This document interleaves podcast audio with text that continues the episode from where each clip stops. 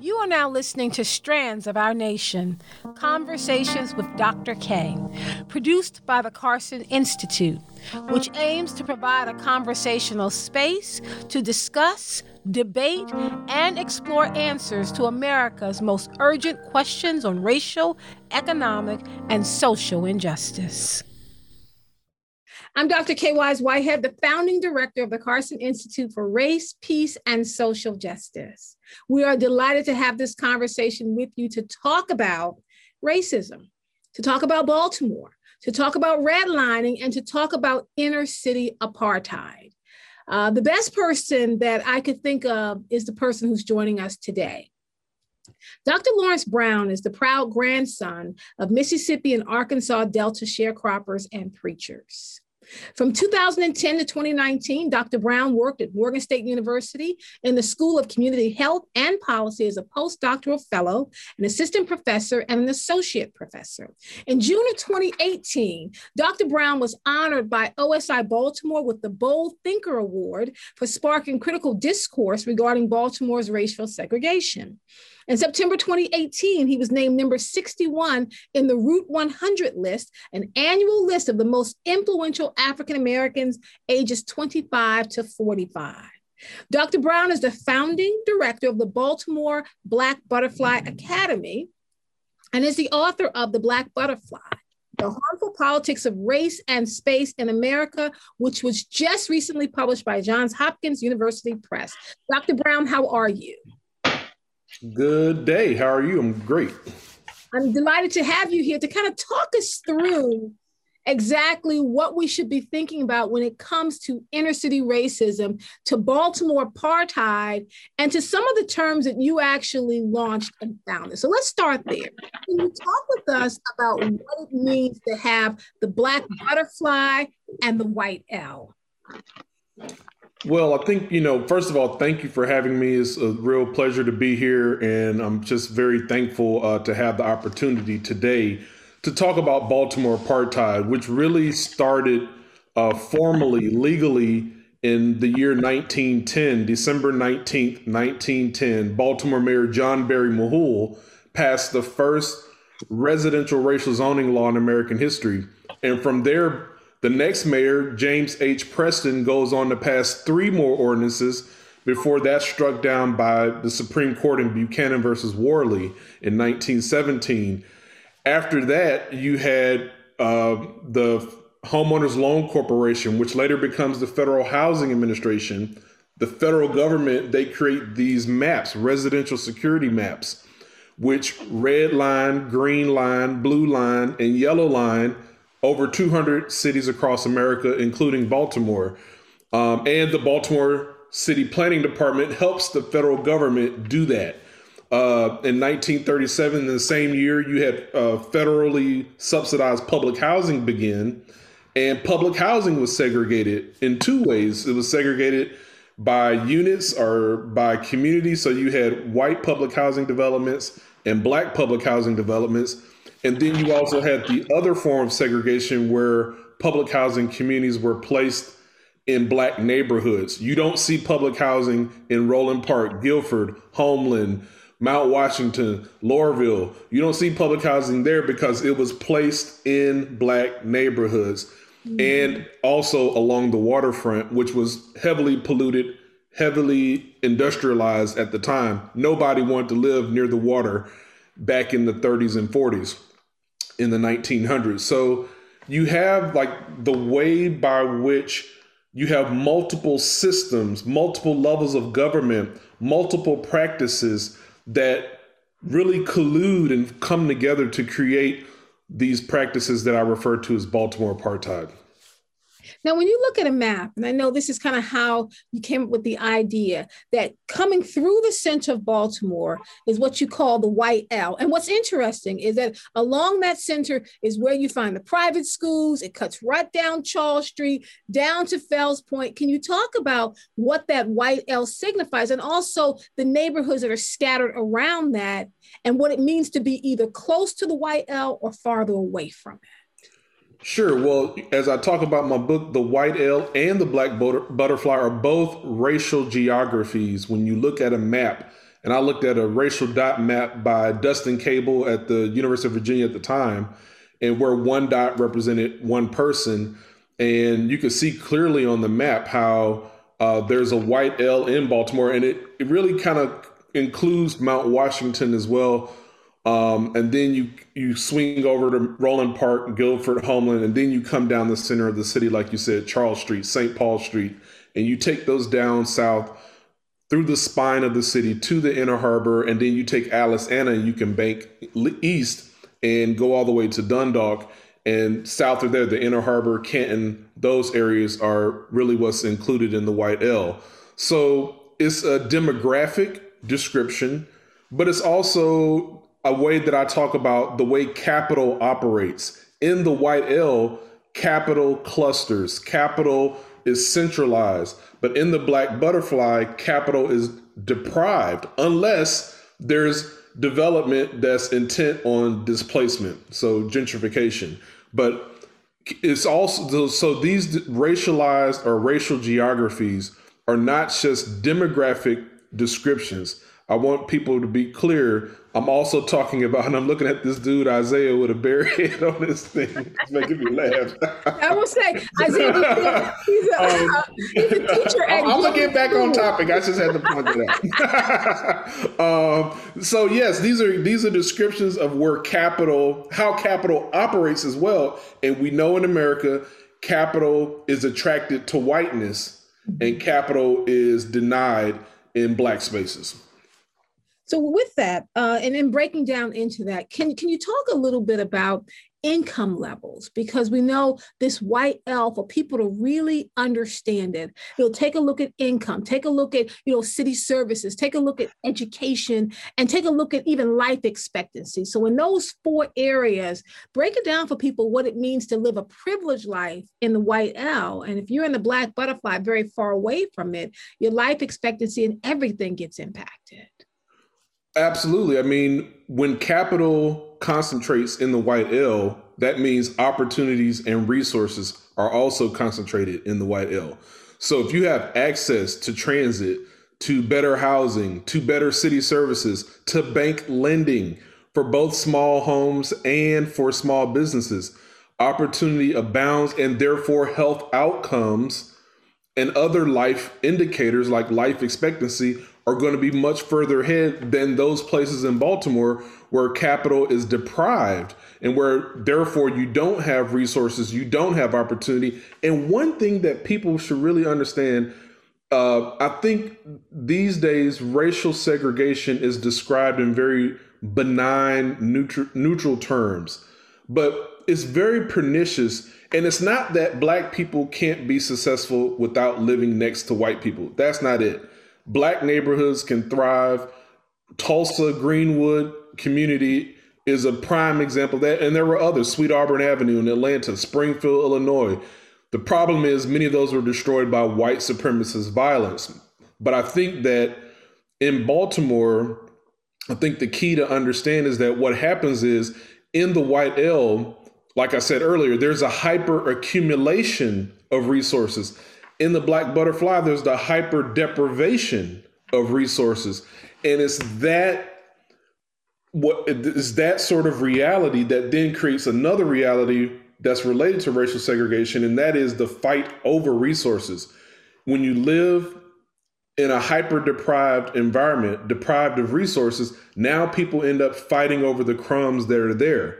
Mm-hmm. And that's why you end up with crime and violence, particularly when you have the drug trade involved, people are fighting over turf to sell whatever product they're selling. And it's because there are few resources. So they're trying to sell something to bring in some sort of economic uh, you know, resource to the community. And when you're trying to fight over turf, that involves that brings about violence, which then brings about the homicide rate that's so high in the black butterfly. So I think that's the thing that I want people to understand. Racial segregation is not some benign uh, reality. It actually structures economic opportunity according to your racial geography. And when it shapes opportunity, it then goes on to impact other things around how people end up operating in order to survive. You had mentioned before that life expectancy and the way it's set up, life expectancy is supported and goes up in the white L. And at the same time, it decreases in the black butterfly. Can you talk a bit about that and how we can even situate it by looking at, say, you know, Freddie Gray's neighborhood versus, say, you know, what Roland Park, a five mile difference, actually? Well, what I came to realize even toward the end of my book, when I was writing it and editing it, what I came to realize is that racial segregation, in fact, one of the intentions behind it was for white people and white communities to obtain better health. Like that wasn't just like an accidental side effect. It's actually part of the intent and purpose. And the reason why I know that is because my field, public health, was used as a rationale, as a reason for racial segregation. So you have at that time in the early 1900s other infectious diseases. We're going through a pandemic now, but back then it was tuberculosis, yellow fever, cholera, those sorts of infectious diseases that were rampant and on the loose. And they had a lot to do with how sanitary an environment was. And you're talking about a time in Baltimore, particularly in Baltimore. In fact, we should mention that where Loyola is located on Cold Springs, off of Cold Springs Lane, that was the northernmost boundary of Baltimore until 1918. So Baltimore was a much smaller city uh, hundred or so years ago. So when you go into the heart of the city, just outside of downtown, where you have a lot of row homes along the waterfront, Ken, a lot of those row homes as well. Think about the density of those spaces. And we used to have road we used to have wooden shacks in the alleys mm. so people were living black people especially were living in these well lower income black people was also middle class black folks but folks who were lower income were living in these in these alleys they did not have a sewer system yet in the alleys they were living in wooden shacks that didn't have plumbing which means they didn't have great access to clean water, water filtration, which is coming online. So this basic infrastructure was just was was actually they were working on it at the time. Mayor Preston, they were putting a lot of these new systems in place, but many black households in those alleys and those wooden shacks didn't have it. So therefore, uh, if you don't have a sewer system, you don't have plumbing, that means you don't have toiletry, which means the human waste, that sort of thing is going to create unsanitary conditions whereby which those infectious diseases will spread more heavily. So it's really the conditions in which people live, not the people, the conditions. Of course, so public health then was being used and saying, hey, we don't want blackness, which was being linked with disease. We don't want those people coming near us because we want to protect our health. Mm. And so white communities then were created. You had the institution of green apartheid, more trees, more flowers. Go to Roland Park. It's a cornucopia of, of beautiful, lush foliage and just I mean, I almost think I'm in Harry Potter land sometimes when I go to that part of town. But if you go to a Sandtown or a Greenmount East, in, or even South Baltimore in some locations, you look it's asphalt, concrete, a lot of hard impermeable surfaces prone to urban flooding or will create urban flooding. Also will create the lack of greenage or foliage then also creates the urban heat island effect. So you can have that five mile difference 10 degrees hotter in the summertime um, you, so this it created a, a situation where white communities were garnering more health Think about food security, better grocery stores, access to fresh fruits and vegetables. So now you're talking about food security, you're talking about nutrition quality. These are things that impact health, green space, food security, and they impact health outcomes. So that you drive make that link from segregation to health by thinking about how public health was invoked as a reason for racial segregation and then about how white communities were able to garner and concentrate resources like green space, food security, transit, all the things what we call in our field social determinants of health that allow white white communities to thrive and black communities are struggling to survive. Now, there are certain communities in Baltimore City where they use a term that they're dead men walking. They just don't know it yet. And they're not talking about homicide. They're talking about environmental racism, you know, the lead poisoning, what they're taking in in terms of the natural air. Can you talk about the impact of environmental racism and how it impacts the communities w- within this Black butterfly? Sure. And you're really just getting at yet another function of racial segregation. Zoning is a way of keeping out those negative externalities, negative facilities. So you don't see pollution facilities in a Mount Washington or a Roland Park or a Lauraville. You don't see uh, the type of uh, way that industry is located in, of course, in and near a downtown area, but the historic area in the industry around the waterfront. Mm-hmm. So again, people did not want to live near the water in the 30s and 40s. People do now, but not then. It was polluted. It was a hot mess. It smelled all the time.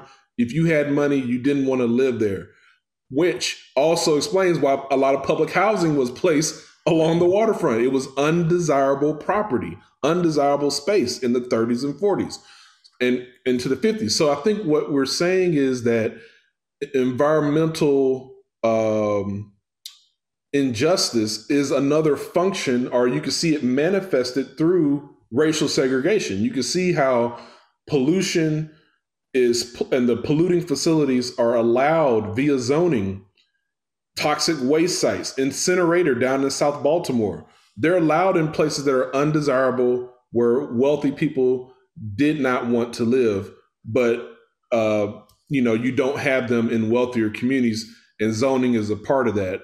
Now, with toxic lead, it's just such a devastating, you know, has such a devastating impact on the human brain. And what we know from research is that it impacts people's cognitive capacity, uh, so their ability to cogitate. So, if you care about academic outcomes, if you care about education, there you go.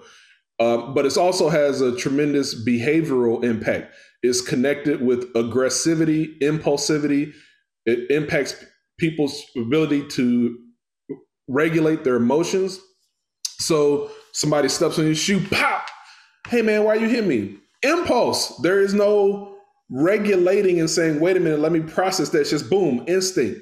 And so that, you know, the higher the lead poisoning, the more that impacts human behavior. And so it also is implicated, you know, in, in crime and violence. And so when people talk about the school to prison pipeline, I say we really should say it's the toxic lead exposure to mm-hmm. school to prison pipeline because it starts when babies like Freddie Gray and his twin sister are poisoned in utero. Right. Then you have babies and infants and toddlers. They're poisoned because they're pulling the paint chips maybe off the wall, or they're crawling on the floor where there's lead dust, or they're in a community where demolition is happening, kicking lead dust in the air. They're inhaling this heavy metal, which does not belong in the human body at all. And so in Baltimore, being a heavily industrial city, it's in the lead paint, in the walls, it's in the soil, it's in the water, which is why they give bottled water out at schools when we were meeting in schools, because lead is in the pipes in your school system. And then lead is in the air, especially down in South Baltimore where that industry is. So lead is pervasive especially along the waterfront and in the Black Butterfly. And that's something we're going to have to deal with as a part of the legacy of Jim and Jane Crow. Now, when we get to the center, and thank you for using the Jim and Jane Crow. Uh, I remember Which when you coined. Uh, yes, when we were having the conversation talking about the impact of Jim Crow, and I'm like, how about the benefits of Jane Crow as well? I, I want you to take a look at the things you just laid down around environmental racism, environmental injustice, and then bring that to a center point in, in the midst of this global pandemic, where we're talking about sending children back into schools where there is no fresh, clean water, and there's a mandate it should be a mandate, a dictate to wash your hands on a regular basis to cut down on exposure. But how do you wash your hands in water that has lead in it and expect to be able to stave off any kind of problems coming with the global pandemic or with lead poisoning? Well, you know, and I saw this point uh, lifted up by Dr. Kamika Arroyo. She talked about, you know, first of all, how can you wash your hands if the water isn't running in the bathroom in many of our public schools. And it's like, you know, and it is a mandate. This is already something that the CDC is saying or has said since almost the beginning of the pandemic. Washing your hands is very important. And so I think about when I think about the reopening debate and I think about, you know, the the notion that people are talking about equity. And I say to myself, well, which equity are you referring to? Because most most I think that mostly I think they're referring to equity in test scores as a form of, of saying like this is the this is what equity is all about. And that's not what equity is all about. I mean those are test scores and we should talk about how these tests are constructed and don't really reflect a lot of, of people's uh, cultural reality. So is that really what equity is about? Or how about health people being alive people stopping the pandemic and so then that's when i think about the facilities where's the equity in the facilities that children are going to go back into. If you're going back to a school that has running hot water, that has, you know, good ventilation, good heat and AC, and we know a lot of our schools don't have heat and AC, so that makes me wonder how could they have good ventilation? so, you know, if you're going into a, good, a school that has those things, well, great. Maybe you can reopen. But if you're going to a school that doesn't have running water, has lead in the water that does run, and doesn't have AC and heat, which then means you probably don't have good ventilation, how on earth are those children supposed to go into that building? And we call that some type of equitable reopening. And I, that's what I question from a public health standpoint. Now, I want to give a special welcome. We have some uh, seventh graders who have joined us. Um, their teachers brought them on. I wanted to ask you, Dr. Brown, because we have heard the term um, white supremacy. It comes out a lot. I know even our mayor is talking about white supremacy, and there's a sense that people don't understand what that means. Can you just step back and really describe and help people to understand white supremacy. And then I want to get into the laws that were passed and why Baltimore led the way when it comes to redlining, putting it in the books. Sure. Well, you know, in my book, I believe I would say that, you know, white supremacy is the belief, the ideology, and sometimes even the theology that says that white people are superior and it is then encoded this this thinking this ideology is encoded it's embedded in policies practices systems and budgets.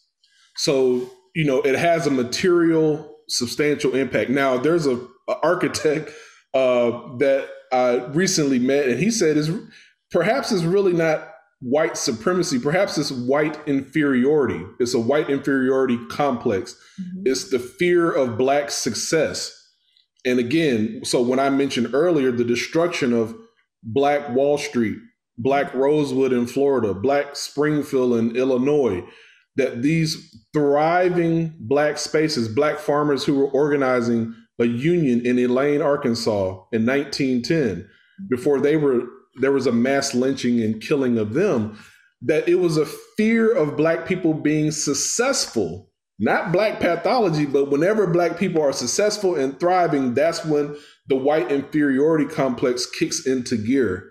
And I think that's something that white America has to work on, just like men have to work on uh, having an, an, inferiority complex when women are successful, are uh, heteronormative folks being threatened by LGBTQ community we have to figure out a way where we can get around zero sum thinking.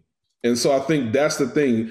Black people succeeding does not mean somehow white people are no longer successful. We if if one group wins, we all win if we all consider ourselves Americans. So I think that's what I mean when I talk about white supremacy. Um, it's the be- erroneous belief, ideology, and theology that positions white people above all others and then resources, opportunity, and capital, like I described earlier, follow or don't follow people depending on where they fall in the hierarchy of racial categories. So now let's go back a little bit because I know Baltimore leads the way when it comes to setting up laws to bar Black folks from buying houses to be able to get houses in certain communities. I mean, it started here first. So, can you lay that down and help people to understand that, even in light of the Fair Housing Act that came out in 68 and how it didn't really reverse what had been put in place? Right. So, you're referring to how Baltimore is ground zero for urban American apartheid. Yes. So, this is why I, if all the students, and that includes everybody with a PhD, I say, like I used to say to my students at Morgan, that's why these dates are important. So Baltimore passed the first residential racial zoning law December 19th, 1910. The mayor was John Barry Mahool. The next mayor, James Preston, he had all kind of schemes, including public health, but also you have the Roland Park Company that by 1912, the general manager Edward Bouton, he had pioneered community-wide racially restrictive covenants which impacted the four neighborhoods that the Roland Park Company would develop Roland Park, Guilford, Homeland, and then later the Northwood community. So these racially restrictive covenants are like the deed to your house. So it's like when you get your house, when you buy your house, and you're the homeowner, it's like, congratulations, you're a new homeowner. You got to keep your yard cut, keep your shrubs trimmed, keep your driveway clear. And oh, by the way, when you sell your home, you cannot sell to any Negroes, which is what black people were called at the time.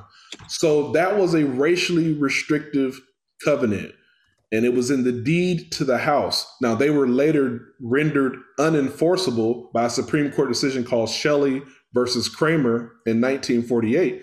But in fact, the language is still there. As a woman in, uh, I believe, Rodgers Forge found out in Towson just a couple years ago, the Baltimore Sun reported on it.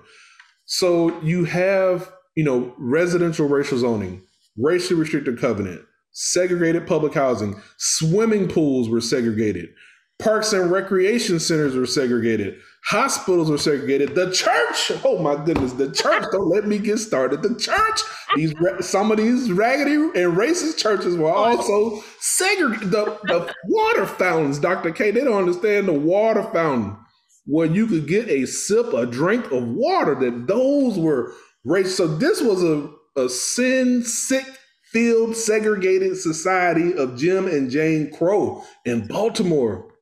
Baltimore City was ground zero for it. And that's what we're talking about 110 years later, still wrestling with this craziness, this mess. We're in a mess of Jim and Jane Crow, Baltimore apartheid.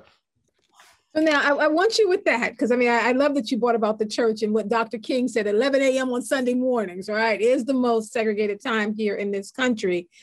Baltimore City if you I, think, well, hold on, I think I left out somebody. The universities were segregated. I got, I can't leave out the university because that's we we in a university setting. So let's I, not leave. I, I tried to pass over that part. Yes, right. K through twelve, K through twelve, and higher ed. So I didn't, I didn't want to leave them out. Sorry about oh, that. I'm so glad you did that. That that does make a difference. So then it all impacts and it all comes together here.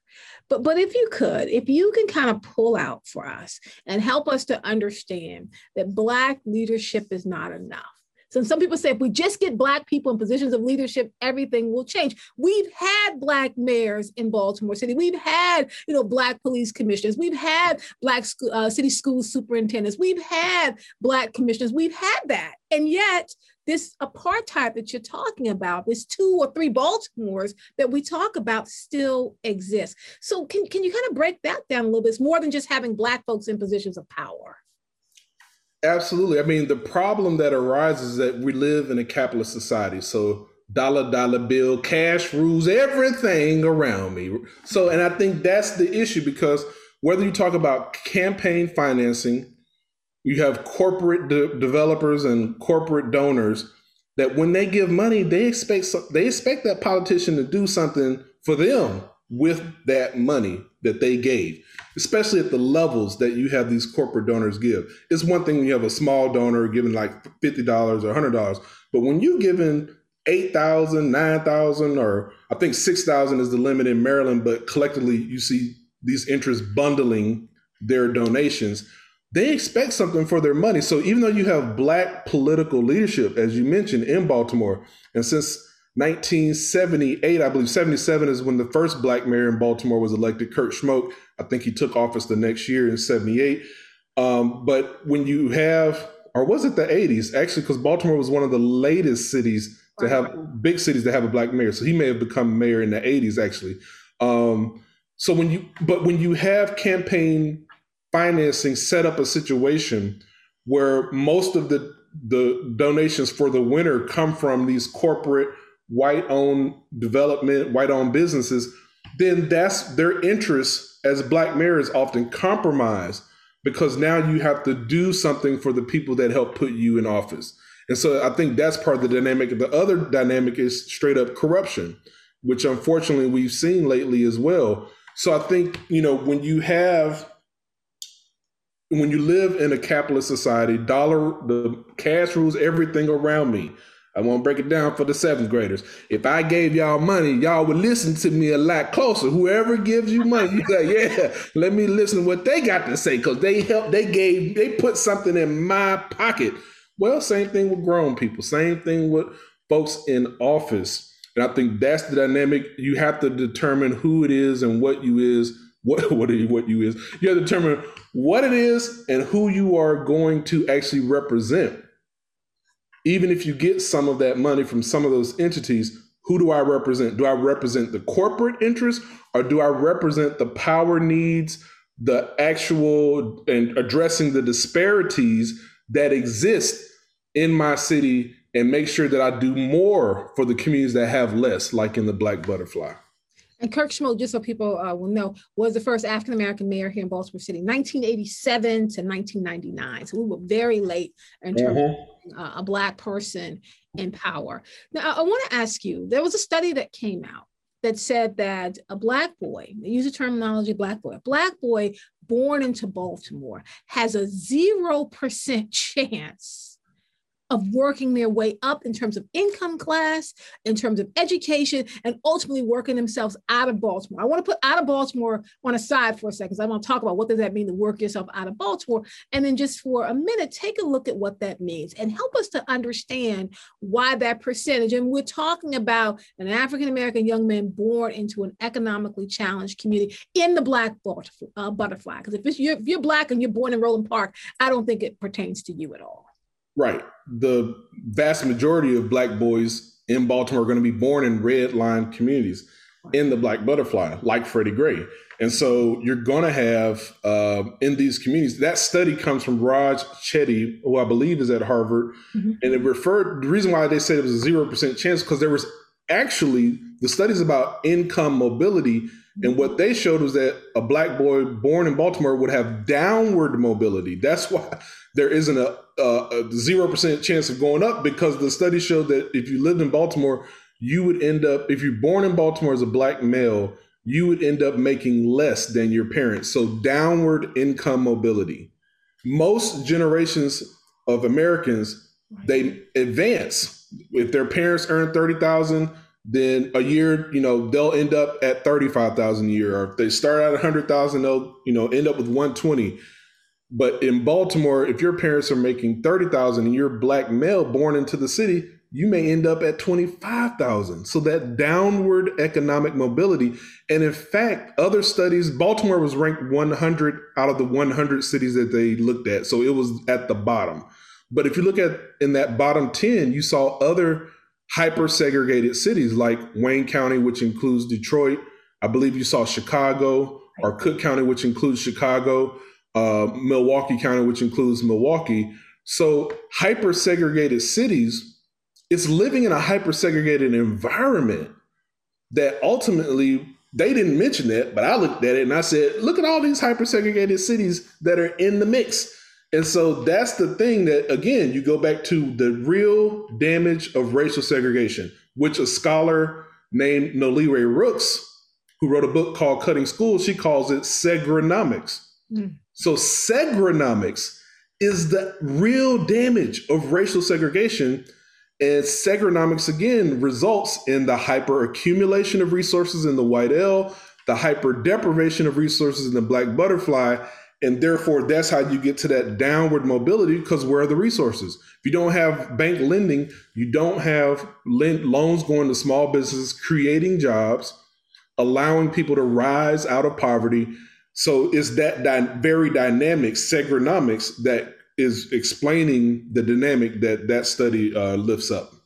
I'm so glad you said that because so often when we talk about having two Baltimores, and some would say three Baltimores, people take it along the racial lines. Oh, there's a white Baltimore and a black Baltimore. But Segrenomics is really saying, look, that there's a, a black and a white economically advantaged Baltimore and a black and a white economically challenged Baltimore, more black than white in both of these instances, but that black folks who live in within this white L community, whatever it stretches from, children born in that neighborhood don't have a downward slope. They have an upward slope because they tend to go to different schools. They tend to have more opportunities from the womb that sets them ahead. And we're talking about being born behind. And it starts not when you're born, but when you're in your mother's womb. Like that's what we're trying to fight against. So in the in the second half of your book, you get into some solutions. And I want to start going through those solutions. And I want to invite everyone who's listening. Thank you so much for joining us. This is kind of a two part. The colloquium is very different from any other talks that you've been to because we try to set up an environment where you can listen to Dr. Brown, our expert at the table, but then we open up breakout rooms, which we'll do at one o'clock. You'll have breakout rooms to talk about solutions, what you can do in your own community. And then we meet back here at about 120 ish or so. And then Dr. Brown will give us marching orders, things that we can do immediately. So we end by 1.30. So please stick around for the breakout rooms because both Dr. Brown and I, I'm going to speak for you too, we believe that the work doesn't come from listening to an expert. It comes from taking ownership of the material and saying, what can I do to make a difference immediately? So, so back to Before you. Before you go on, Dr. K, can yes. I show folks really quick? This is the, did the map show up? Mm-hmm. So this is the map that I'm talking about, the, the racial dot map. So white, blue represents white, green represents black, red represents Asian, orange represents Hispanic, Latino, Latina, and then brown is other race, Native American. So this is this is the racial geography I was talking about. As you see, the white L, the where white people are concentrated in Baltimore. This green represents black, and so I said, "Wow, this is the looks like a butterfly." Called it the black butterfly the Asian archipelago, and the Latina Latina Lagoon around Patterson Park. And we actually have a small Lumbee, Indian Lumbee tribe community in Upper Fells Point. So it this speaks to, I think, the fullness of the racial geography. Can you pull that back up, Dr. Brown? In Baltimore um, City. Can you pull that back up for the question that I have? Um, sure. so I want people to see this that, that if you look at this, the black butterfly, which is the green, can you talk for a second without removing the map that the closer you live to the white L, the more you kind of benefit from the spill off? Is that so? If I live in whatever community that is that's right up against the white L, then my mm-hmm. services are better than someone who lives farther out. Well, it's a it's it's a little bit more nuanced, I think. You know, particularly because like you look here in Northeast Baltimore, there that's actually a, a more integrated mm-hmm. section of the city. So, like a butterfly has like different patterns on the wing. You know, this isn't like a it isn't a strict you know black like nobody lives in the black nobody besides black people lives in black butterfly communities. You know, we do see um, you know mixtures of folks you know, like here in this sort of downtown Charles Street, uh, forget the Charles Village, maybe uh, mm-hmm. downtownish, uh, Bolton Hill a little bit, but not uh, with a lot of African Americans. But I mean, you can see some, you know, right here, Southwest Baltimore. So there are these like mixtures or places that are more integrated than others. It's just that statistically speaking, uh, Baltimore is among the top eight category five hyper-segregated cities in America. So I'm not so sure that it's if you live close to the white L that you're going to necessarily receive better services. Uh, in fact, like here in this sort of bubble right here, North Avenue, and then uh, I think that's maybe Fulton, and come over here is probably Broadway. You know, you can be here in the Black Butterfly and actually be subject I think, to this wave of gentrification right. uh, that is underway, particularly because you have our major universities, University of Maryland and Johns Hopkins on the east side, that are expanding campuses and using what I call gentrification grants, mm-hmm. aka live near your work, right. to bring in an influx of their workers And there's no stay where you are voucher to counteract that, which is one of the solutions that I mentioned in my book. So um, it could be that in some places you live closer to the white L, you receive more services. But I think it also could be true that if you're in close proximity to a place that's gentrifying, then you're going to be, I think, uh, receiving or on the bottom end of you know a negative process that may be on the way. All right, so let's talk solutions. I want to break it down into categories. Um, we're hyper segregated. You know, we, we, check all the boxes when you talk about what Baltimore apartheid is. Uh, it started here first and it has continued the hypersegregation. We know life expectancy rises by almost 20 years with a five mile, five mile difference between Freddie Gray's neighborhood and Roland Park. So you talk about setting up, not in terms of in terms of money, like let's break it down to the money of what it would take to transform Baltimore. And, and let's start with neighborhoods. Well, I have a couple of things that I really lift up as it relates to like monetarily addressing the dynamics that I've addressed earlier, segrenomics being chief among them. Um, you know, so one solution I'll talk about is Baltimore or Black neighborhoods reparations. Mm-hmm. And so that really gets to the point that neighborhoods were stigmatized, demonized, denied capital in Baltimore. Therefore, the repair has to be bringing resources, capital, public dollars to black butterfly communities to help make black neighborhoods matter. And, and this actually goes to a point that I think has to be lifted up because a lot of people, even a lot of white folks, are actually now chanting and agreeing that Black Lives Matter. Black Lives Matter. And that's great. I'm glad. But you cannot make Black Lives Matter if you don't make Black neighborhoods matter because that is where most Black people live.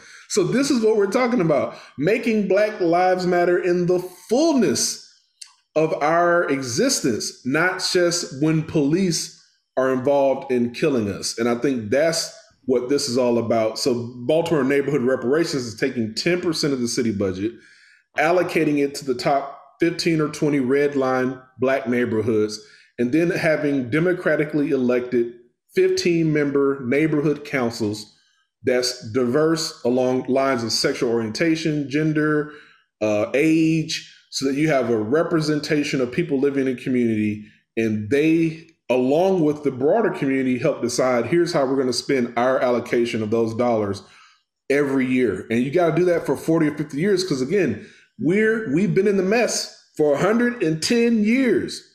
So we're not going to get out of this overnight. We got to have this long-term vision of repair for Black butterfly neighborhoods. Dr. Dr. K and Dr. Brown, I am so sorry uh, to interrupt, but I'm sitting here with my seventh graders, and uh, they're at Gilman, and they have one question, if you wouldn't mind. Absolutely. The question is, what stopped or why didn't um, uh, Black people who were forced to live on waterfront properties in the past Mm-hmm. Why have they not been able to cash in on that now that it's more desirable and property mm. values have gone up?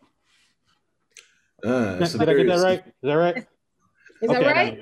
All right, thank you, seventh graders. Uh, so, Dr. Brown, so the seventh graders uh, have you on the spot. Why aren't they able to cash in on it? Why, why weren't they able to benefit when all of the money started pouring into the waterfront communities? Well, first of all, let me say hello to all the seventh graders. And that is a PhD level question. Whoever asked that, and if it came from the entire class, y'all are moving in the right direction.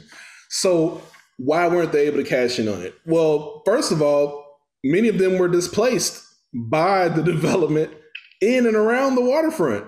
So, you had a process called urban renewal, which in the 50s, 60s, and 70s, really starting with a process are policies called the Housing Act of 1949, which gave cities, the federal government paid about 75 cents on every dollar for cities to revitalize their urban, their downtown, especially corridors, which are often blighted at the time. And so federal government is giving a lot of money, cities pitch in, and they up this urban renewal results in what a writer named James Baldwin also calls Negro removal. So you had in Baltimore in downtown corridor and along the waterfront, urban renewal uprooted many Native African Americans who lived in that community and pushed them out. So with them gone, then you saw the investment along the waterfront beginning, let's say, uh, William Donald Schaefer, when he was the mayor of Baltimore before Kurt Schmoke, he was the big booster of downtown and the waterfront, Harbor Place, all of those tourist areas that are down in, in uh, the along the waterfront in the inner harbor. A lot of those came or were really started during his mayoralty. So William Donald Schaefer played a large role in effectuating urban renewal. You have the Greater Baltimore Committee, and they were both, you know, looking to pass and push urban renewal so they could revitalize Baltimore's downtown. But doing so moved a lot of the African Americans out of those areas. Then they invested in those communities. With the investment, you saw the white influx into those communities. And so then they became desirable places to live, but with a new population. And that's the problem with gentrification, which, by the way, is just a remix of another policy called colonization. So that's what we're dealing with is America's long history of uprooting people, just like when the European settlers came to America. They uprooted our Native American brothers and sisters, said, You got to go, you got to get up off your own land, and just jacked it, just snatched up their property.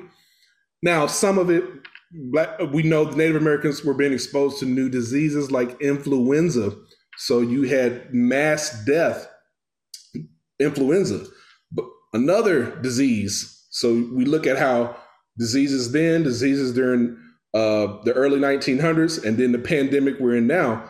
We see how health is implicated and involved in all of these processes. So colonization meant greater burden of death with the new diseases from influenza and the things that African Americans have experienced. Baltimore apartheid placed African Americans more at risk for new viruses like the novel coronavirus. So that's really the explanation is that black people were pushed out. That's why they couldn't benefit. They no longer live there.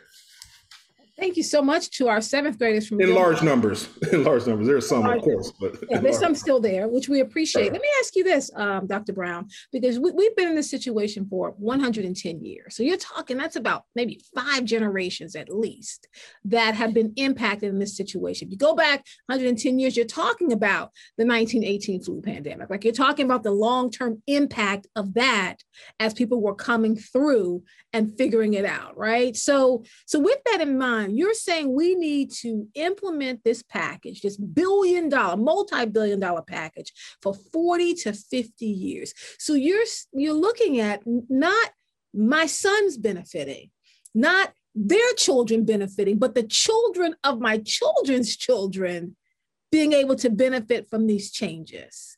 That that's a long time out before we see substantial change. Can, can you talk about why it's going to take so long, other than the fact that we've just been here for so long? Right. And that's a great question because I want to be sure that I have others to state that I have other solutions in the book. And that's, like you say, a very intergenerational long term solution. But one of the solutions I have that's more immediate is a $3 billion racial equity social impact bond. Mm-hmm. And half of that, 1.5 billion, is getting toxic lead that we discussed earlier out of the communities.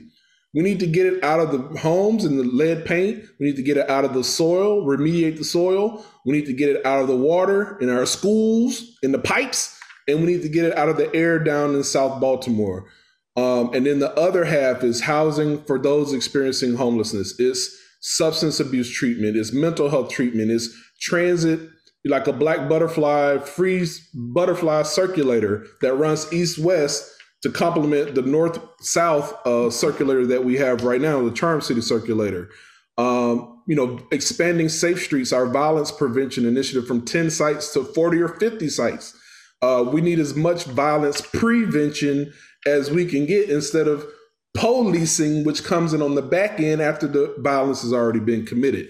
So we want more prevention, more treatment, more housing, get the lead out of the environment. And that's much more immediate. That's what we can do in the next five years. So we're not just waiting until, you know, over yonder when when the other longer term impacts come into place. Uh, so I just want to mention that in terms of you know, there's hopefully a range of solutions that help address you know the the situation that we're dealing with. And I think I didn't answer the second part of that question, so please. No, but but but you did you did lay it out because that mm-hmm. that was what we're trying to figure out. I want people to understand that we're not talking about waiting 40 to 50 years before we see change. Right. There are some short-term solutions which is what something that you know Senator Carter's been talking about. Get the mm-hmm. lead out of the homes, out of the soil, out of the pipes, so that we can stop that pipeline of the toxic waste you said into the schools, into the prison. So I want to ask you now in the last couple of minutes before we go into our breakout rooms. Just want to show you that oh, this is what that looks like. Oh, excellent. You want to take us through it then before we, we go to break? Yes, just quickly. Again, like half of it is getting rid of uh, toxic lead, training folks to do the work and paying for home remediation, soil, I mean, home abatement, soil remediation, cutting off lead poisoning down in South Baltimore and replacing pipes. We, we need to do this. And then this is the other half that I mentioned housing for folks who are homeless, community re, uh, redevelopment, expanding safe streets. Or here's the housing for folks without homes, more community redevelopment, expanding safe streets, boosting or getting rid of transit, biking, food apartheid, more substance abuse, social work, counseling. So this is what that $3 billion racial equity social impact bond entails. All right. So then um, to let folks know, we're getting ready to go into our breakout rooms, but I want to ask you one more question, Dr. Brown, then I'm going to invite everyone uh, to come on before we break out. So someone had put down, uh, Dr. Jean Lee Cole said, what if Johns Hopkins was leaned on to dedicate funding for reparations? Um, I know that you've been in touch with Mayor Scott about this plan. Is anyone listening? Are we actually going to see what you're talking about, at least in the short term, get implemented under this new uh, government? Are they looking at saying, okay, we can take $3 billion out and do this? Right. Well, keep in mind the city's budget for the year pre COVID was is around three billion dollars. So this is a, a, the annual budget. So the city wouldn't have this money. What I'm leaning on or looking for with that plan is philanthropy, especially or other wealthy people donating fully to this fund to have, help actually get some of this stuff done. And so I think that's the thing that I'm, and if you know, I don't believe they should be looking for be, to be repaid, but even if so, when you get rid of a lot of these issues, that's more money that could be used down the line to help repay uh, folks who put into the bond. So uh, that's really the thinking that I have, just in terms of. And are they listening? Well, the book came out uh, less than a month ago. I, I expect it's going to take time for people to read it, to digest it. And so, you know, I think in the next six months or so, I'm hoping to see our elected officials wrestling with, debating, proposing a lot of solutions along the lines of what I propose in the book. And if these solutions are not proposed, so say once again, just like after we had uh, the Freddie Gray uprising, solutions were, were offered on the table, money was poured into Baltimore City and didn't go where it should have gone. And so we didn't move the needle we moved the needle in terms of more organizations were created, more young people were actively involved. Like in that sense, when I think about the work that Erricka Bridgeford did with Baltimore Ceasefire and Zeke Cohen's work around trauma and forced care, we've moved the needle in those ways. If we don't implement what you're talking about, what do you think is going to happen in Baltimore City?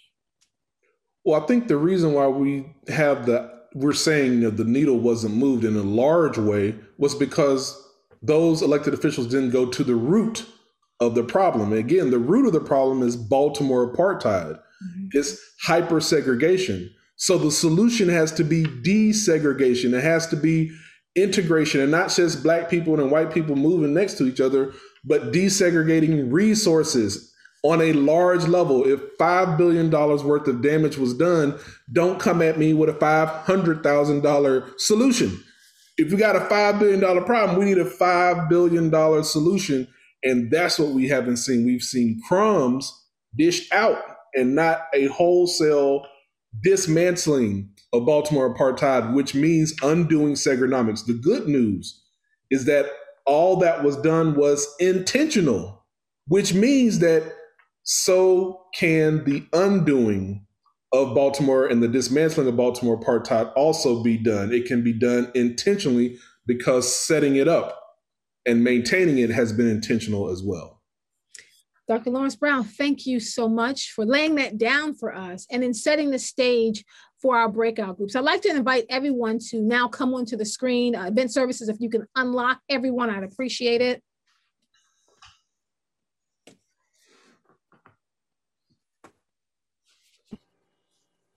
Thank you. So I know that Dr. Brown has given us a lot to think about. Before we go into the breakout rooms, I wanted to open up for two or three questions to Dr. Brown while they're setting the breakout rooms up. I want to also give a special welcome to all of my students who are here. Thank you so much for showing up. Um, you get credit, but still, I'm happy to have you. Uh, any questions from the audience, just show or raise a hand, and we'll just call on you, and we'd love to get your comments.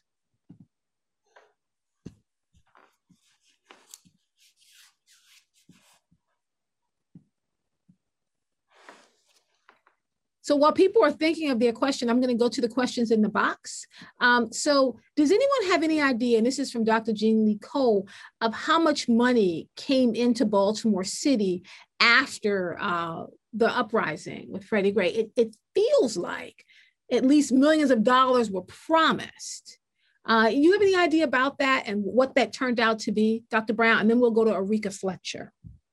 Well, the problem, let's take Governor Hogan's Project Core, which I believe is creating opportunities for renewal and, enterprises or something along those lines. So that was like a $700 million plan uh, that he created after uh, the killing of Freddie Gray.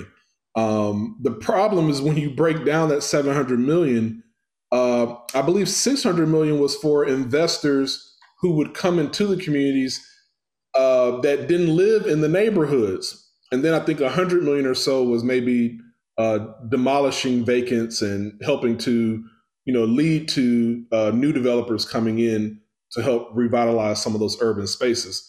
So again, you know, six seven hundred million dollars on paper, but six hundred million was going to go to people, developers that didn't even live in the community. you know, so I think that's the thing we have to look at with some of these numbers.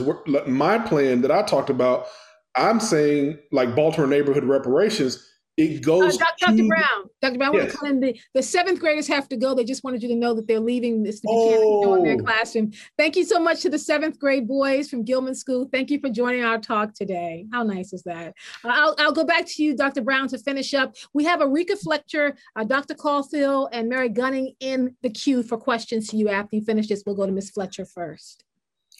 Yeah, so I just I want to compare Project Core to my plan, which is giving money directly to the community and letting them decide democratically how to use that money. So I think it's not always money. It's not always money. It's also who controls it and how the decisions are made. And I highlight that a lot in my book. I'll go to Rika Fletcher, and after her will be Dr. Caulfield. Hi, good afternoon. It's it's Erika Fletcher. Dr. K. Hello. How are you? I'm doing well. Good, good.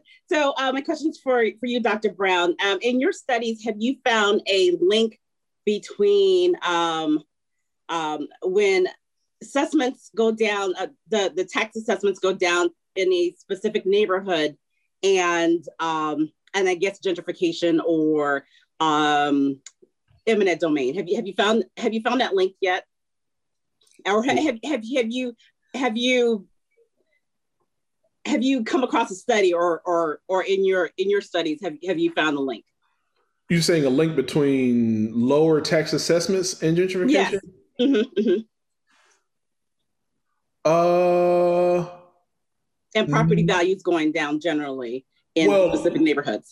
Well, long term, yes, because mm-hmm. that's what gentrification entails. It entails right. allowing a community to become blighted.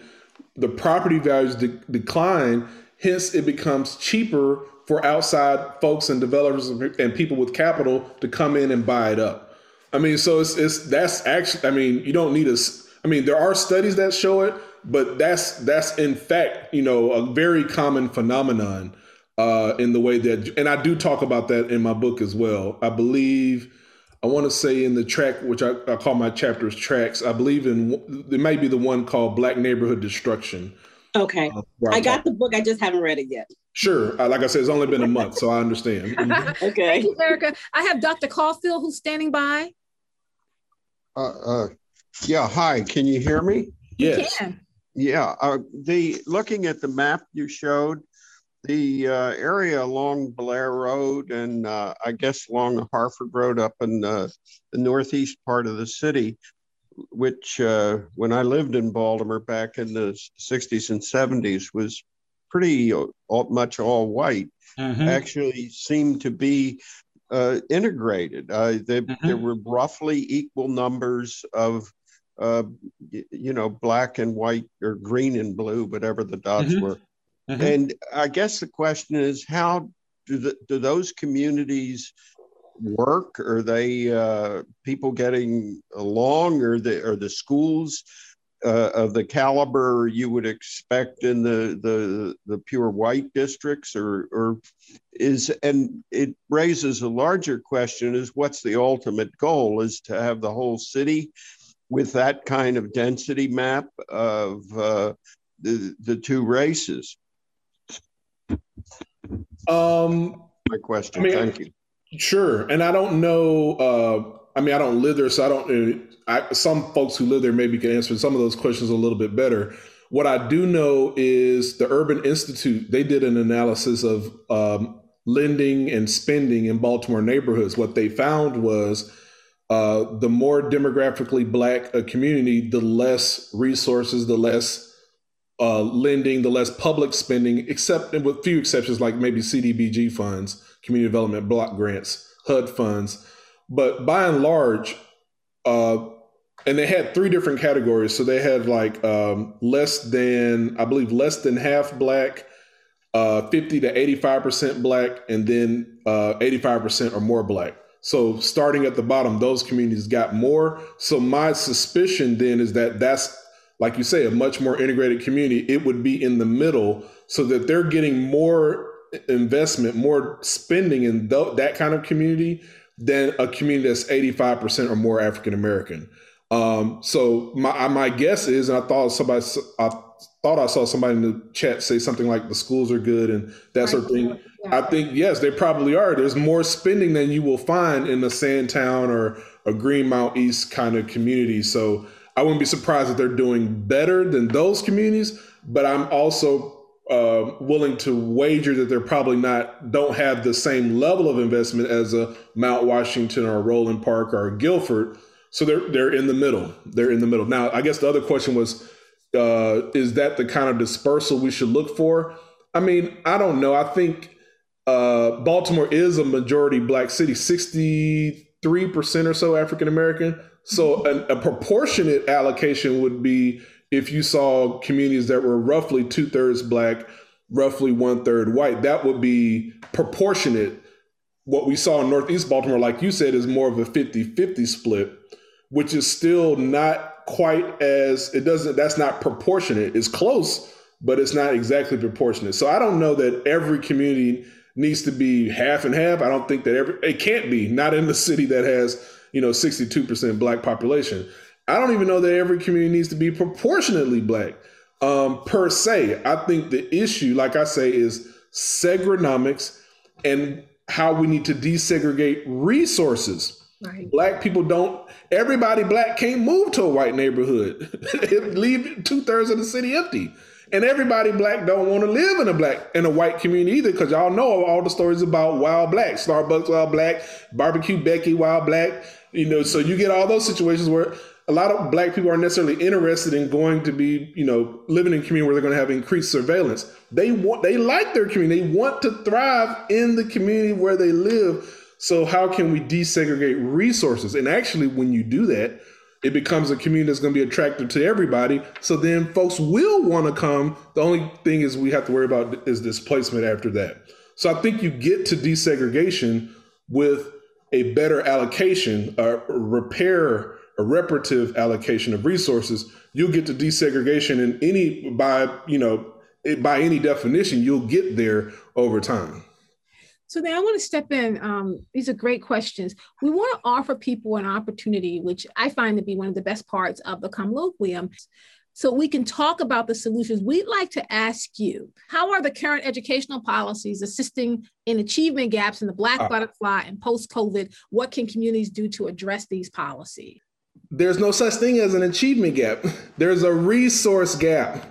Resource gap. That's the issue. And if you have the hyper deprivation of resources in Black neighborhoods, that means you have schools that are poorly funded and if you want to get into education, we talk about an apartheid public school system that blocked black children from going to their schools from 1829 to 1960 I mean to 1867 before they were then allowed but then into a Jim and Jane Crow system until 1953 when Baltimore began to seg- desegregate its school systems just a year before Brown versus Board of Education was handed down. Uh, and then after desegregation was effectuated, white flight ensued, or what I call in my book, white desegregation resistance and flight. So you had, because white parents did not want to send their children to school with black children.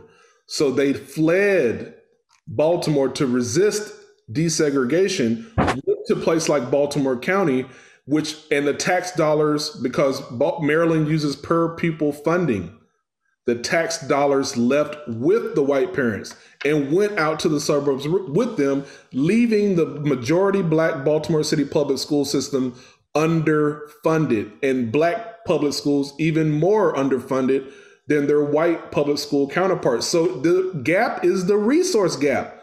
It's the deep underfunding of Baltimore City public schools. And you can layer on top of that the dynamic I talked about earlier with COVID and you're talking about black public schools often don't have running water, often don't have heat and AC, often don't have the resources in those schools so those children can thrive. And I think that's so that that leads to any sort of achievement gap but it's rooted in segrenomics. It's rooted in the resource gap. And that's the discussion that has to be held if we're serious about making Black students matter. Dr. Brown, when I was speaking with Dr. Ibram Kendi for How to Be Anti Racist, he argued that the impact of COVID 19 will be similar to the impact of the triangle trade system on the lives of Black folks in terms of how many people we're going to lose. Because your background is in public health, can you talk a little bit about the disproportionate impact in terms of Black folks dying from COVID 19 versus our, our white and our Asian American colleagues in this country? Sure. I mean, COVID, um, you know, is really a virus that loves people being in close proximity. The higher the density, the more people are close to each other, which is why we talk about physical and social distancing being, being necessary. Um, the more people are going to be uh, impacted. So, if African Americans are more incarcerated disproportionately, and COVID likes people being in close proximity, now you know why many, many of our incarcerated folks are being impacted by COVID 19. Um, we know many African Americans, Latina, Latina uh, folks of color are also, you know, essential workers. They aren't able to be behind a computer like we are, having a good time, having a good conversation. They have to go drive that bus. They have to go clean that facility. So they're more exposed to the virus, and, and even medical workers also more exposed, particularly when you're talking about get to your nurses, your orderlies. You got a lot of people of color in those communities. They maybe didn't get the N95 and the other type of fancy equipment that the doctors got. They were stuck with whatever they could get early in the pandemic, and then they were taking it home. And then you had household spread. This happened to my family in Texas, where I had, you know, my mother's a physician's assistant, uh, my sister's training to be a nurse, and you know, so they had to work and be out serving patients. And then household uh, spread of COVID hit, and like 10 people down in Texas in my family ended up uh, contracting the novel coronavirus. So it's exposure, it's proximity, it's vulnerability in terms of labor, and all of those factors really concentrated and came together to make COVID 19 deadly, more deadly for Black, Brown, Native Americans, and others in our society. One of the important things for us is to make space to have these conversations we know that part of the work that we're all called on to do is to use what I call our time, our talents, and our treasure to help to make Baltimore City better. That, that's the PK in me coming out time, talent, treasure. I want to go back to Dr. Brown. Dr. Brown, could you help us to just kind of bring an end to our time together? Give us some actual working solutions. What can we do to make immediate changes? Dr. Brown? Absolutely. I, I saw in the chat, you know, someone, I believe it was Brother Mark Jews said, you know, we need a more immediate plan. And I just want to be sure, you know, to say what I'm laying out, I think is both short term and long term, and hopefully, uh, you know, we do move with a sense of urgency. Um, because as we saw last year after the murder of George Floyd, you know, America is not done with uprising. You just had a Jim Crow coup on January 6th, you know, with folks trying to take and make um, keep America great, you know. So we're not done with this history of violence not just at the local level, but at the national political level. This is a wound that America must heal, and Americans have to be serious about confronting this history. Also saw someone mention, uh, you know, Johns Hopkins paying reparations, and I, and they do for you know specific things, especially like you know the Henrietta Lacks using her cervical cancer cells without her permission, you know, restoring and making her family whole, and other issues that they've also been engaged in. But there's actually something much more mundane that I think Hopkins and another institution you might know should also be doing. And it's really found here in this paper or report called Burdening Baltimore by National Nurses United and the groups here released a couple years ago. And it talks about how so many of the private institutions in Baltimore do not pay their fair share of taxes. And if we go to this page right here, lo and behold, what we find is that these institutions collectively are paying roughly five cents on every dollar worth of taxes that they should be paying. So this is a this is roughly a hundred fifteen million dollar gap or hundred thirteen million dollar gap that of funds that should be going of money that should be going into the general fund. And so when you're talking about making black neighborhoods matter, pay your taxes. And I believe we saw another institution that some of you should be very familiar with on this. Let's see, we got uh, University of Maryland, MedStar, St. Agnes. Uh, Bon Secours. I, I think we can all read. Oh, Loyola University. We got to put Loyola yeah. on the table as yeah, well. I, yeah, I, I think we can all read that. Thank you, sir.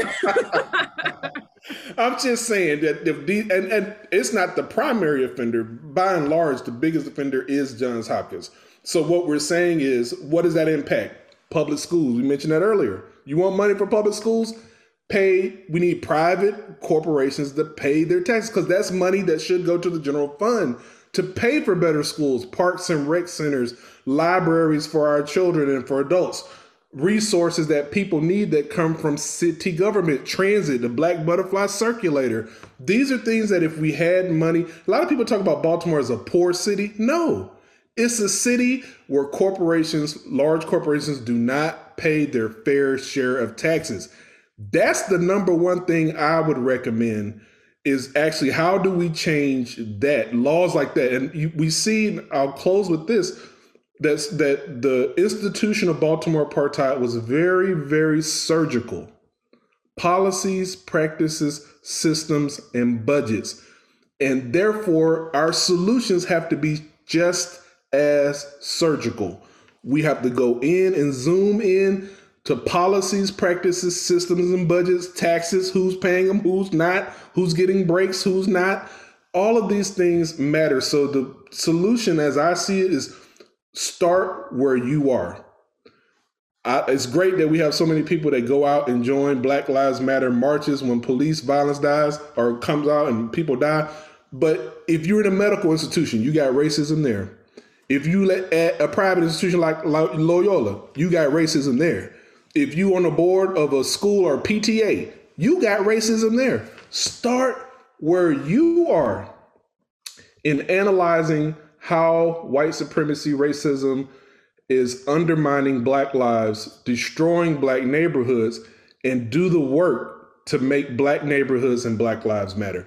Thank you all. I really appreciate this invitation. Thank you, Dr. K, for a wonderful, wondrous conversation. Uh, Dr. Brown, um, which I appreciate your thank you. I'm so glad you can join us. But someone has just sent me a note, and I would be remiss if I did not have you comment on one more thing. Okay. I did not put on the table. We did not talk about policing. And we know people talk about defund the police, abolish the police, and people get scared about that. I'd like you to speak about that. I was on with DeRay McKesson yesterday, and one of the things he noted is that more Black people were killed in 2020 than in 2018 by the police. Like we marched in protest, but the deaths of unarmed Black people did not go down. So, can you also, before we go, I have to have you talk about policing under the ways in which we transform this city? Absolutely. Well, I mean, I'll briefly say, you know, policing is rooted in slavery, slave patrols, slave catching, re- law enforcement returning black people back to their slave masters and making sure that black people did not engage in rebellions, resistance, and revolution. So policing is rooted in that. So it's ultimately an institution that cannot go on the way that it has been going on for the past 150 plus years in America. In my book, I call for getting rid of the Baltimore Police Department. And you can either do it swiftly or over time. But if you did it swiftly, 11 59 p.m., we disband the Baltimore Police Department. What that helps to do is also address an ancillary issue, which is really a powerful issue a lot of people don't understand, and that is police unions, particularly fraternal order police. They help put policies in place like preventing police officers from being investigated, you got the Law Enforcement Officers Bill of Right, which is being debated right now in Annapolis, was watered down, from what I understand, from Senator, our state Senator Jill Carter. Those are things we have to eliminate. But at the local level, if you got rid of the Baltimore Police Department, it would disband also that police union, which is really what has to happen. And then at 12 o'clock midnight, which is the next day, one minute later, you bring back maybe the officers that you can that are that we can work with, but you do that with a new agency called the Baltimore Peace Building Authority. So I'm saying we got to retire and dismantle policing, start afresh with a peace building authority. And these will be officers that have the mandate of actually building peace. And how do you do that? They will have a public health orientation. They will be going into communities to help mitigate, excuse me, mitigate violence, solve violence, and not uh, engage in violence, very strict laws and regulations around how they can engage in the use of force, um, but working with communities, getting back to, I think, what the Black Panthers and many others had as a model of community control, this time of police, of peace building and not policing. So I think, you know, I try to wrestle with that question a lot more in my book. I just encourage people to do that because, like you say, uh, it's it's an issue that's very fraught, and there are a lot of discussions. And I think my thing was in the book. Uh, if we're going to say abolish, then we need to say what comes after it. And that's what I tried to do and say, here's my vision of what can come after policing, peace building. Thank you so much, Dr. Lawrence Brown. He's the founder of the Black Butterfly Academy and the author of The Black Butterfly The Harmful Politics of Race and Space in America. Thank you for joining us for this colloquium. Thank you so much for your time, sir. Thank you. You have been listening to Strands of Our Nation Conversations with Dr. K. Thank you for listening, and until next time, remember words are a powerful medium that effectively examine critical moments in American history. So use yours wisely.